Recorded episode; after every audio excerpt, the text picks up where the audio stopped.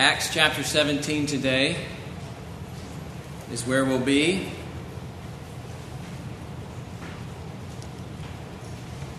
Rachel and I finally watched Black Panther the other night.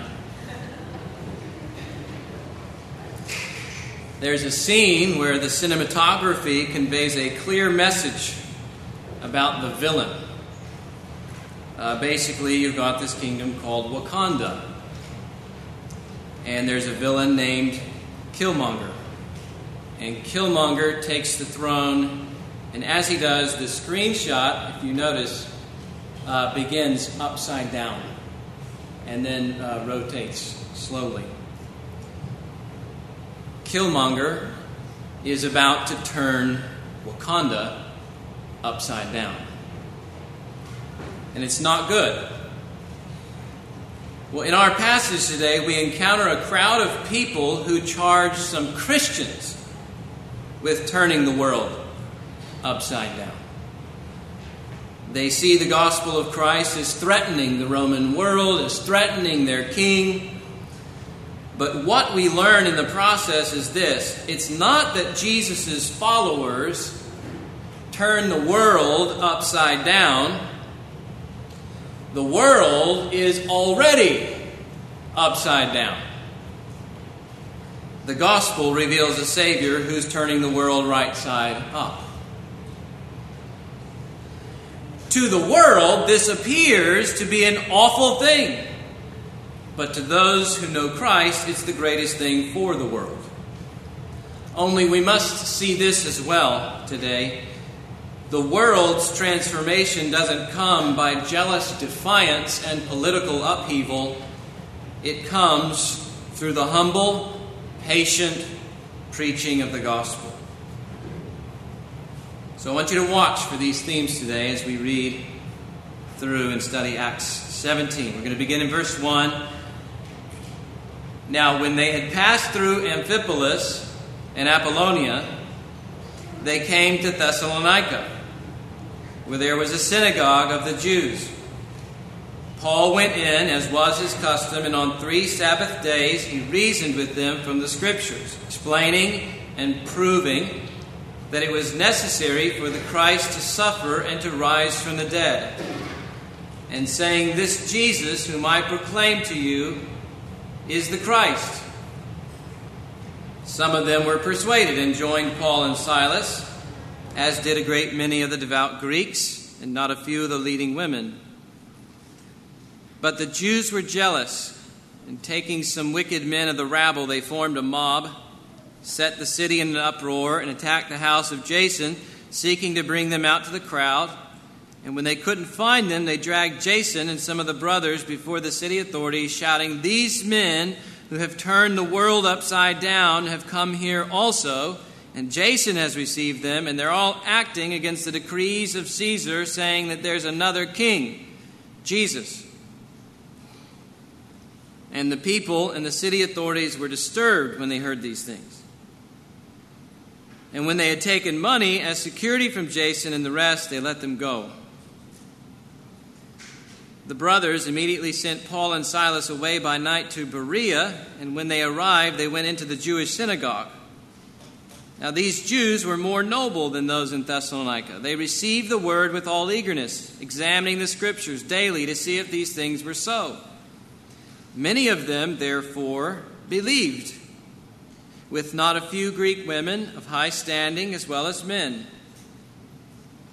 But when the Jews from Thessalonica learned that the word of God was proclaimed by Paul at Berea also, they came there too, agitating and stirring up the crowds.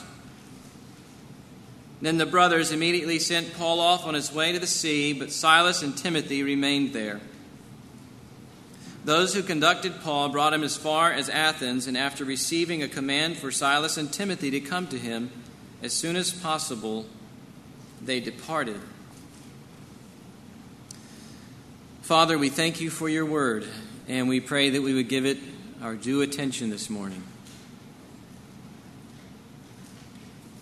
Christ taught his disciples, I am the vine, you are the branches. He who abides in me and I in him will bear much fruit, for apart from me you can do nothing. We can do nothing now. We can do nothing later that would bring you honor. And so we ask for your help. Help us to abide in Christ, Lord, as we listen to his word and seek to apply it in coming days. In Jesus' name, amen. What is Acts? Acts is an account of the risen Jesus advancing his kingdom through the Holy Spirit, empowering his people to spread the gospel to all nations. Acts is an account of the risen Jesus advancing his kingdom through the Holy Spirit, empowering his people to spread the gospel to all nations. That's Acts in a nutshell. And since chapter 13, we've witnessed Jesus advancing his kingdom to the ends of the earth. Roman cities hear the good news. A wealthy, religious businesswoman hears the good news. An oppressed slave girl, a harsh jailer, each hear the good news. Jesus now leads Paul and his team further west in Macedonia, and they enter two new cities, Thessalonica and Berea. And we find them sharing the good news once again. But if we want to grasp Luke's message here, we need to see how Paul's ministry in Thessalonica is similar and different from his ministry in and, and experiences in Berea. And it's by setting these, these two accounts side by side that we'll see meaning that we may not have noticed otherwise. And so here's what I want to do I want to walk you through these two episodes and compare them to, to each other as we do. And we're going we'll, we will see what Luke's message is for his readers, and then I want to tease out six further implications this passage has for our lives. So, first things first, let's see how this section works. Uh, how does Luke set it up? Uh, what's he trying to convey by, by setting Paul's ministry in Thessalonica next to his ministry in Berea? And he outlines them essentially in the same manner. And you'll see what I mean on the screen with the verse references. Luke wants us to contrast these two accounts. So let's check it out. He begins in each case with a travel summary and Paul entering the synagogue. Verse 1 Now, when he had passed through Amphipolis and Apollonia, they came to Thessalonica, where there was a synagogue of the Jews. Then, verse 10, when he's in Berea. The brothers immediately sent Paul and Silas away by night to Berea, and when they arrived, they went into the Jewish synagogue. So Luke takes us from one city to the next, and then he highlights Paul's usual practice of finding a Jewish synagogue. What's the point there? Well, he's finding a venue in which he can share Christ. That's the next parallel. Paul preaches Christ from the Scriptures. Look at verse 2. And Paul went in, as was his custom, and on three Sabbath days he reasoned with them from the Scriptures, explaining and proving that it was necessary for the Christ to suffer and to rise from the dead, and saying, This Jesus, whom I proclaim to you, is the Christ. Now, we don't get everything Paul teaches. Luke gives a summary.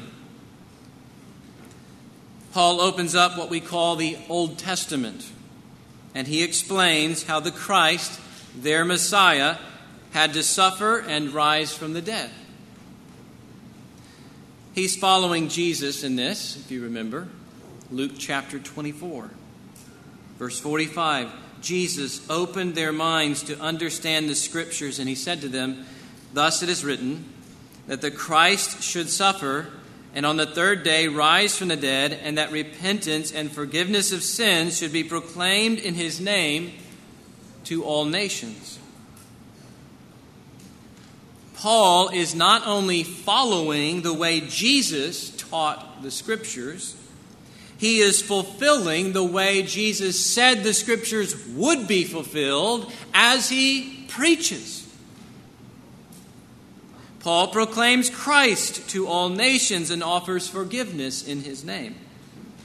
And we don't have to guess what the content of his message was. If we if you look back at Acts 13 for example, uh, where you get a much longer sermon from from from Paul, just in Acts 13 alone, Paul quotes from Exodus Deuteronomy, Joshua, Judges, 1 Samuel 7, Psalm 2, Psalm 16, Isaiah 49, Isaiah 55, and Habakkuk 1, and he shows how Jesus' life, death, and resurrection culminates and fulfills that storyline.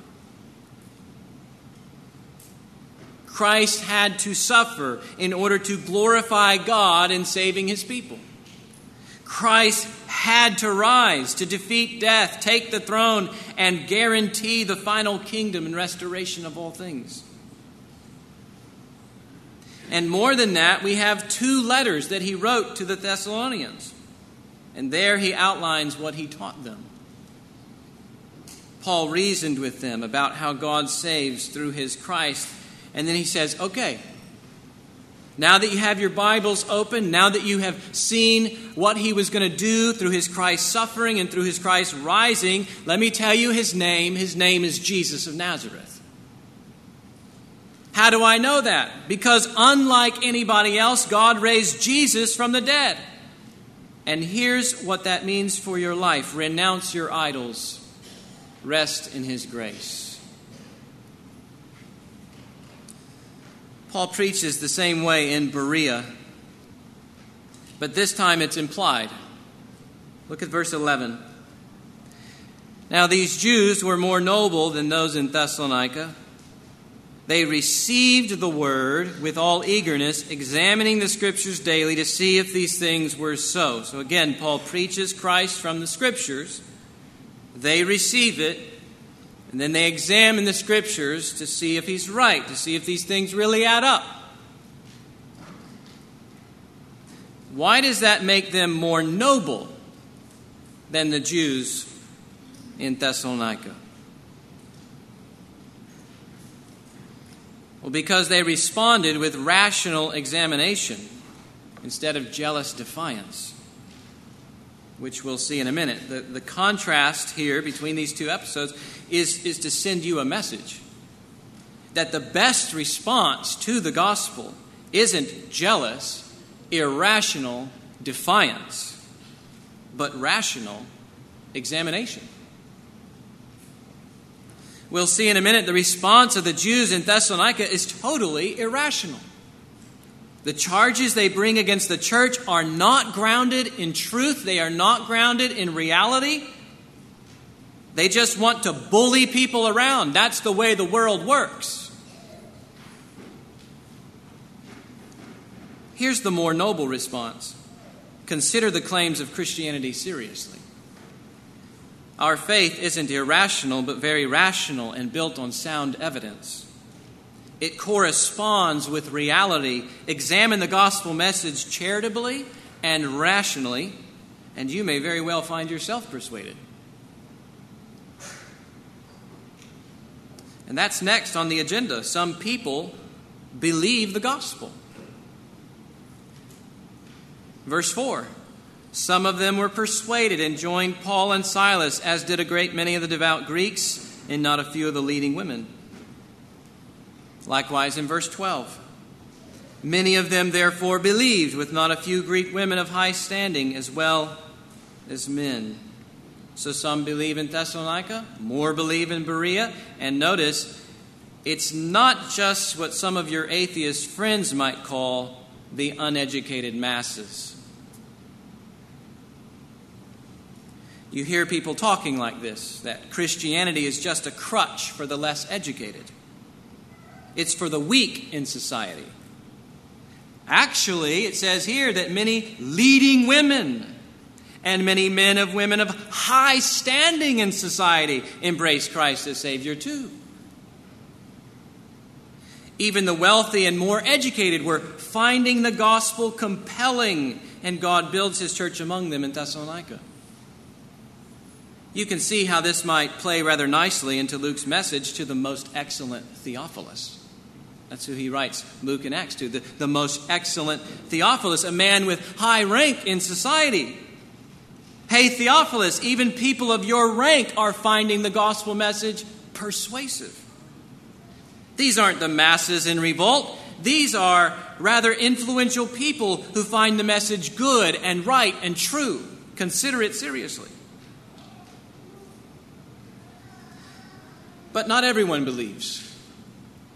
The next parallel is that some people oppose the gospel. Look at verse 5. But the Jews were jealous, and taking some wicked men of the rabble, they formed a mob, setting the city in an uproar, and attacked the house of Jason, seeking to bring them out to the crowd.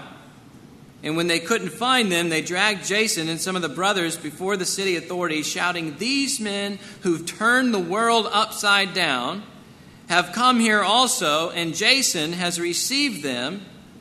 And they're all acting against the decrees of Caesar, saying there's another king, Jesus. Now, stop for just a minute. The deep irony is rather comical. Everything is peaceful until these Jews get wicked men from the rabble. Now, the rabble would you know, be like the lazy lowlifes who have nothing better to do than to cause trouble. Okay, they get these guys, they form a mob, they set the city in an uproar, they attack an innocent man, and then they accuse the Christians of turning the world upside down. And if that wasn't bad enough, the same guys do it again in a different city, in Berea. When the Jews from Thessalonica learned that the word of God was proclaimed by Paul at Berea, also they came there too, agitating and stirring up the crowds. Question Who's really turning the world upside down? That's what Luke wants you to ask. It's not Jesus' followers who turn the world upside down in that negative, destructive sense. It's those enslaved to their sin who do so. Sin turns the world upside down. The gospel announces the true king who comes to turn the world right side up. So, what you have here is really a collision of two kingdoms.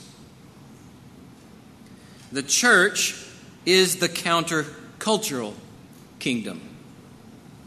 It's not that the people inside the church are morally superior, but that Christ has actually made them new. You see, we center our lives round a king who says the first will be last and the last will be first. Round a king who says the greatest among you must become slave of all round a king who was rich, yet for your sake he became poor. Round a king who commands legions but wraps himself in a towel and washes feet. Round a king who pursues his joy in serving his neighbor and clothing the filthy with honor. Round a king who loves his enemies by sacrificing everything. Round a king who speaks truth in the face of lies. And truly, his kingdom is upside down to the way the world operates. You see, accepting Jesus' kingship consistently and seriously will, in fact, transform you, will transform your personal relationships, will transform your business ethics, will transform your social ambitions, and so on. And in that sense, it will appear to others like you're turning the world upside down. But that's because the world as it is needs to be turned right side up. Caesar couldn't turn it right side up. No president has the power or moral uprightness to turn it right side up. No one political ideology gets everything right to turn it right side up. But Jesus has it all. Don't get me wrong, Jesus isn't vying for a throne on earth, he already has the highest throne in heaven. Now it's a matter of bringing everyone else beneath his perfect rule. But that happens not by embracing the world's ways of doing things. It doesn't happen through jealous defiance and political upheaval, which is how the world here combats Christianity. Rather, as we see in the lives of the disciples here, Jesus' kingdom advances through the humble, patient preaching and application of the gospel. You see it as churches are planted and people are gathered into, into these assemblies where the kingdom of God becomes manifest on earth.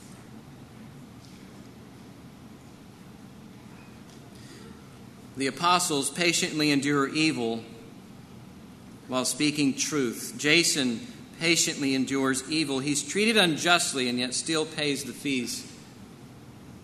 So they go free. Their goal isn't to defy Caesar unless Caesar asks them to defy Jesus. They're peaceful. Who are the real troublemakers here? It's those who refuse to submit their lives to King Jesus. It's not the followers of Christ. And brothers and sisters, it shouldn't, it shouldn't ever be the followers of Christ who are the troublemakers in society. Sadly, history has its share of troublemakers who also profess the name of Jesus. May it not be so among any of us. Christ's kingdom advances through those who, like their king did for them, willingly sacrifice all to see others joyful in God. The final parallel is with Luke wrapping up each ministry with some kind of, of resolve. Verse 9 Jason posts bail to, to keep things peaceful for the church. Verse 14 and 15 the brothers send Paul off to Athens rather quickly, and in both cases, they're applying wisdom that best serves the gospel's ongoing witness.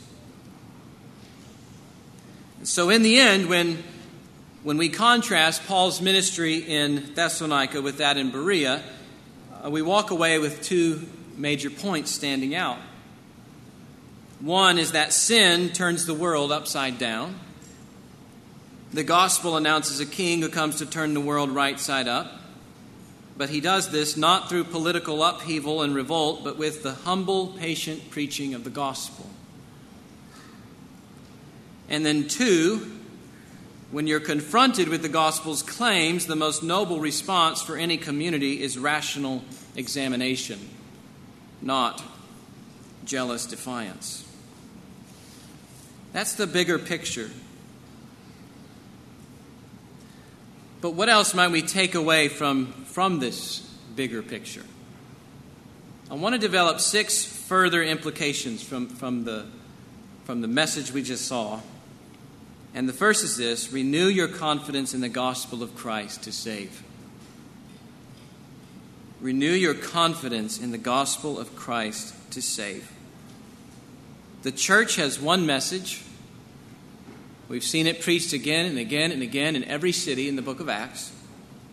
And it is the gospel, it is the good news of what God has done in Christ to reconcile sinners to himself.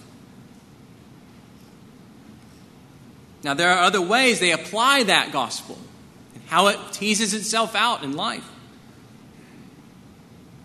But at its center is what God has done in Christ to reconcile sinners to himself.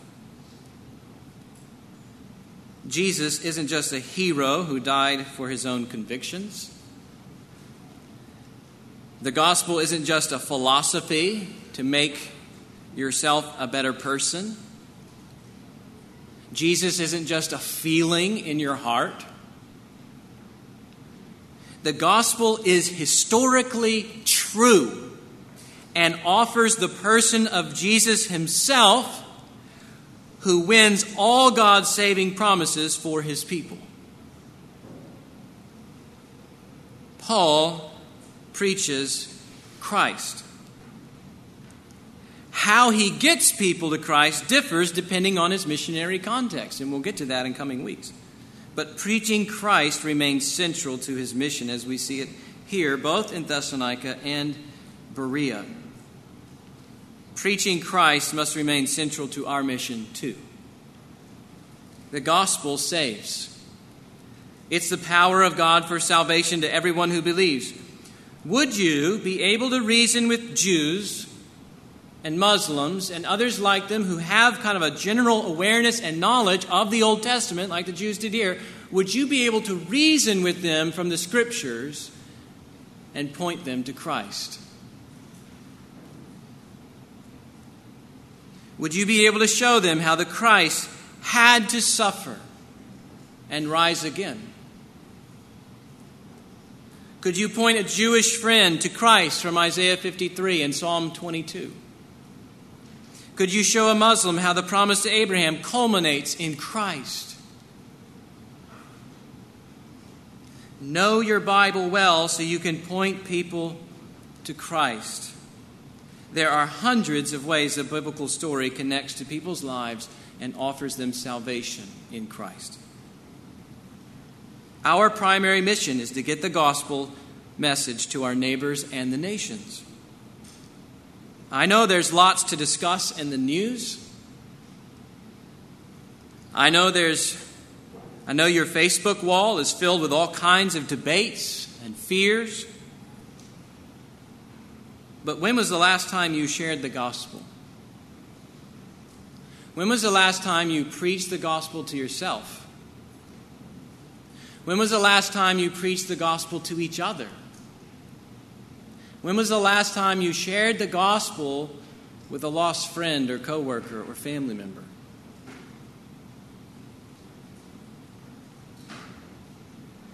Are you sharing it with those who never heard? And if not, what does this say about your confidence in the gospel? What do you think really saves the world? Your next snarky Facebook remark? How much stock do you put in worldly institutions to transform community versus the gospel?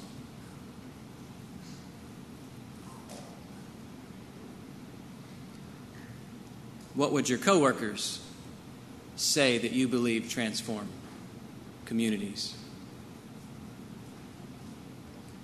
as they hear you talking day in and day out. Paul knew the message that saves.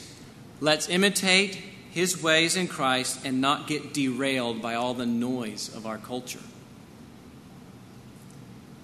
Number two, in spreading the gospel, we must renounce worldly means and embrace the humble means of the cross. We must renounce worldly means and embrace the humble means of the cross. We must embrace the what the world, what to the world might be the upside down nature of Jesus' kingdom. Right? To be great is to become slave of all. Notice the stark contrast between the world's way of doing things and Christ's way of doing things throughout the book of Acts to this point. Luke brings it up very often. Peter and John preach and heal, and the world threatens them. You better keep your mouth shut. The apostles then go on to teach and show generosity to the poor. The world imprisons them. Stephen offers salvation. The world stones him. Paul and Silas deliver a slave girl from her oppression, and the world wants to keep its money, and so it lies and it beats them. They preach the gospel again. The world slanders them, stirs up a mob, and takes their money unjustly. What are we seeing here as we keep going through the book of Acts? Well, on the one hand, we see how the world accomplishes its agenda, and it accomplishes its agenda like this hate lies, and violence. On the other hand, we see how Christ accomplishes his agenda love truth, and self sacrifice.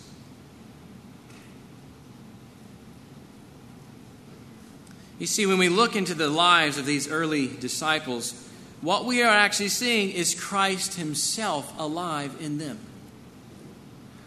Who was it that was crucified to satisfy an angry mob? In Luke chapter 23, verse 5. It was Jesus. It was Jesus going to the cross to claim victory over sin and save his people. And this same Jesus lives in his people, and he calls us to take up our cross daily as well. Christ doesn't advance his kingdom through worldly means, through fear mongering, through political one upmanship, through arguments not grounded in truth.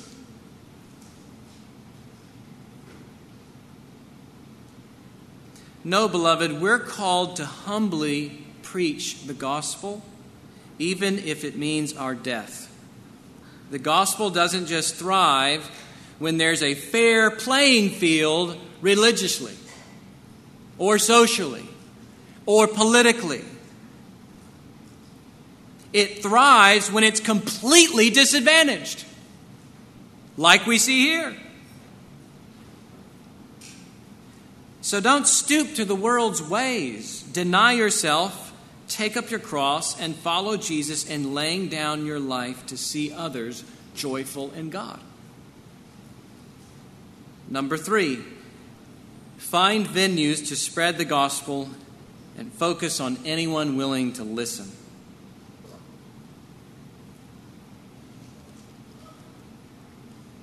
Paul has the habit of finding a Jewish synagogue in whatever city he enters. It may be that Paul develops this strategy from theological convictions. He knows from Scripture that the Jews hold a privileged place in God's redemption story, and so we see this kind of come out in Romans. For example, Romans 1:16, he says the gospel is for the Jew first and also the Greek. But several other reasons justify his practice. For starters, Paul himself is a Jew. Makes sense. Find some Jews. Also, those attending the synagogue would be familiar with the scriptures, which is what Paul was trained in. And then he's also got a very unique calling to carry the gospel to the Gentiles, and many Greeks and other God fearing Gentiles, like we've seen here, would meet at the synagogue. In other words, it's a rather fitting venue where he can spread the gospel quite easily, both to Jews and to Greeks or Gentiles. And once he does, he then focuses his ministry on anyone willing to listen. Now we'll see next week, he goes into the synagogues and then he goes into the marketplace. I'm not saying that's the only way he, he does it. But in both cases, whether it's a synagogue, a marketplace, or a house, he's always looking for venues where he can spread the gospel quite easily to others. And once he does, he focuses his ministry on anyone willing to listen. He gathers them into local churches and disciples them and we should imitate Paul's pattern. What venues would allow you to spread the gospel? What venues fit your skill sets and giftings?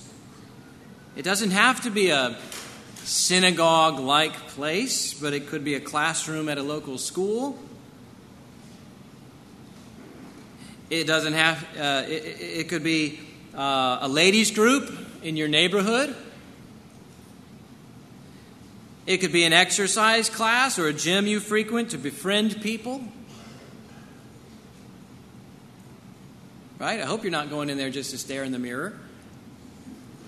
Befriend the people you're working out with.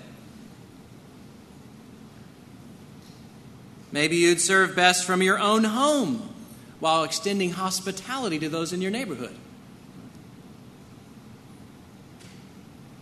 Maybe it's your workplace. Maybe it's a hospital room.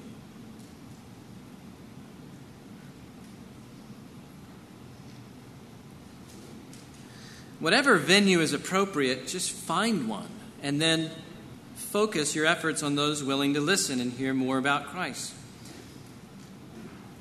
Let me also add this if you are physically unable, if there are things right now in your life that are out of your control,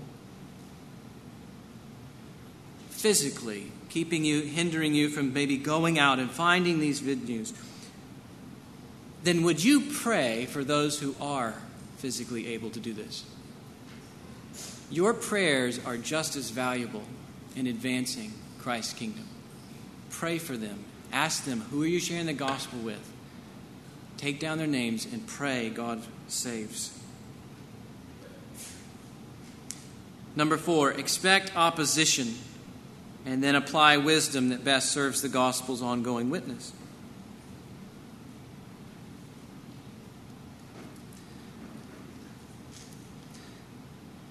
Opponents to the gospel won't always attack for the same reasons. In chapter 16, it was greed, and here is jealousy.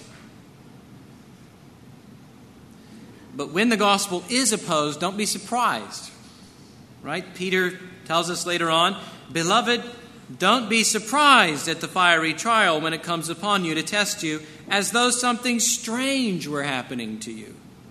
But rejoice insofar as you share Christ's sufferings.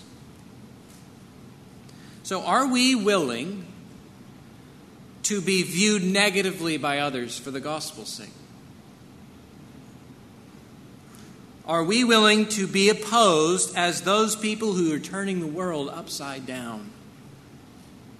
Even though we know Christ has come to turn the world right side up. That doesn't mean we're called to endure every instance of opposition the same way. There are times when Christians can't escape persecution. They're in jail, for example. Or when Christians choose to stay and endure persecution. Maybe there's not a church there yet. Yet there are other occasions when they discern that it's best for the gospel's sake to leave a region. And that happens twice here with Paul. Now, you had churches that were already planted, but for whatever reason, his presence was provoking more opposition than was necessary. But that wasn't the case for the others who stayed behind and solidified the churches. We even see Paul, they, they get Paul out of there immediately, but Silas and Timothy, they remain a little longer. Whether, you, whether to stay or go, and who stays or goes, that requires great wisdom. Christians must pray through these decisions. They must seek counsel from others involved in the work, uh, especially their local church and their sending agency. In every situation, we must decide what will best serve the gospel's ongoing witness and then trust the Lord to build his church.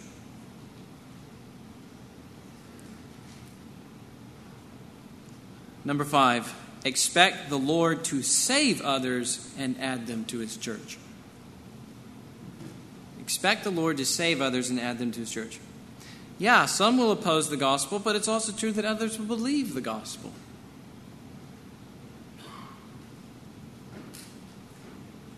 Isn't that what God's been doing throughout the book of Acts? The gospel comes in, some believe, some oppose. But some believed, right? Isn't that what God did for many of us? He opened our heart to believe the gospel because somebody brought it to us. He added us to his church. And now we gather to celebrate his glory and his salvation. Do you expect the Lord to save others, or have you just grown cynical? Like, what's the use anymore? Do you expect the Lord to save others? Paul expected it, and not because he was such a persuasive evangelist. He writes in one of his other letters that people thought he was an awful speaker.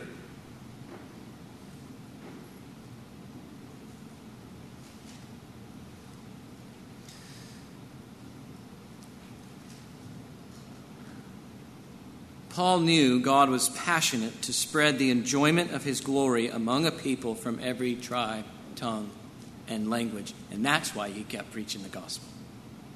Because God is passionate to spread the enjoyment of his glory among a people from every tribe, tongue, and language. That's why he speaks. And that's where we're headed next with number six celebrate how the gospel unites all kinds of people into one body. The gospel unites all kinds of people into one body. Let's celebrate this. In verse 4, Jews believe, Greeks believe, leading women believe. In verse 12, Jews believe, Greeks believe, men and women of high standing believe. The gospel saves people from both genders, different ethnicities, and different levels of society and unites them into one body. In a day when our culture seeks to drive a wedge between various races, classes, and gender,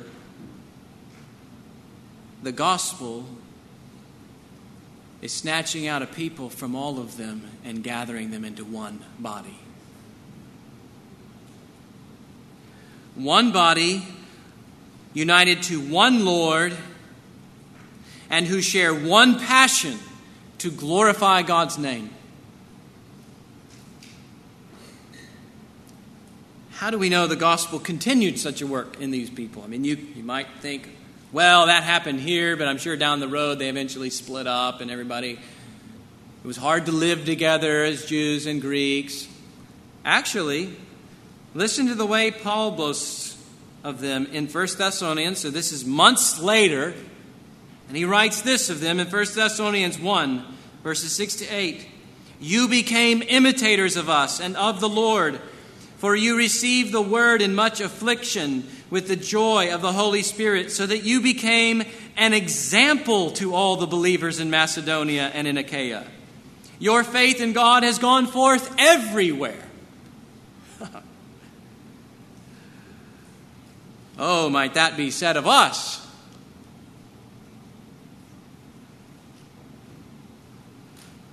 That Redeemer, you became an example to all the believers in White Settlement and Fort Worth and your faith in God has gone forth everywhere.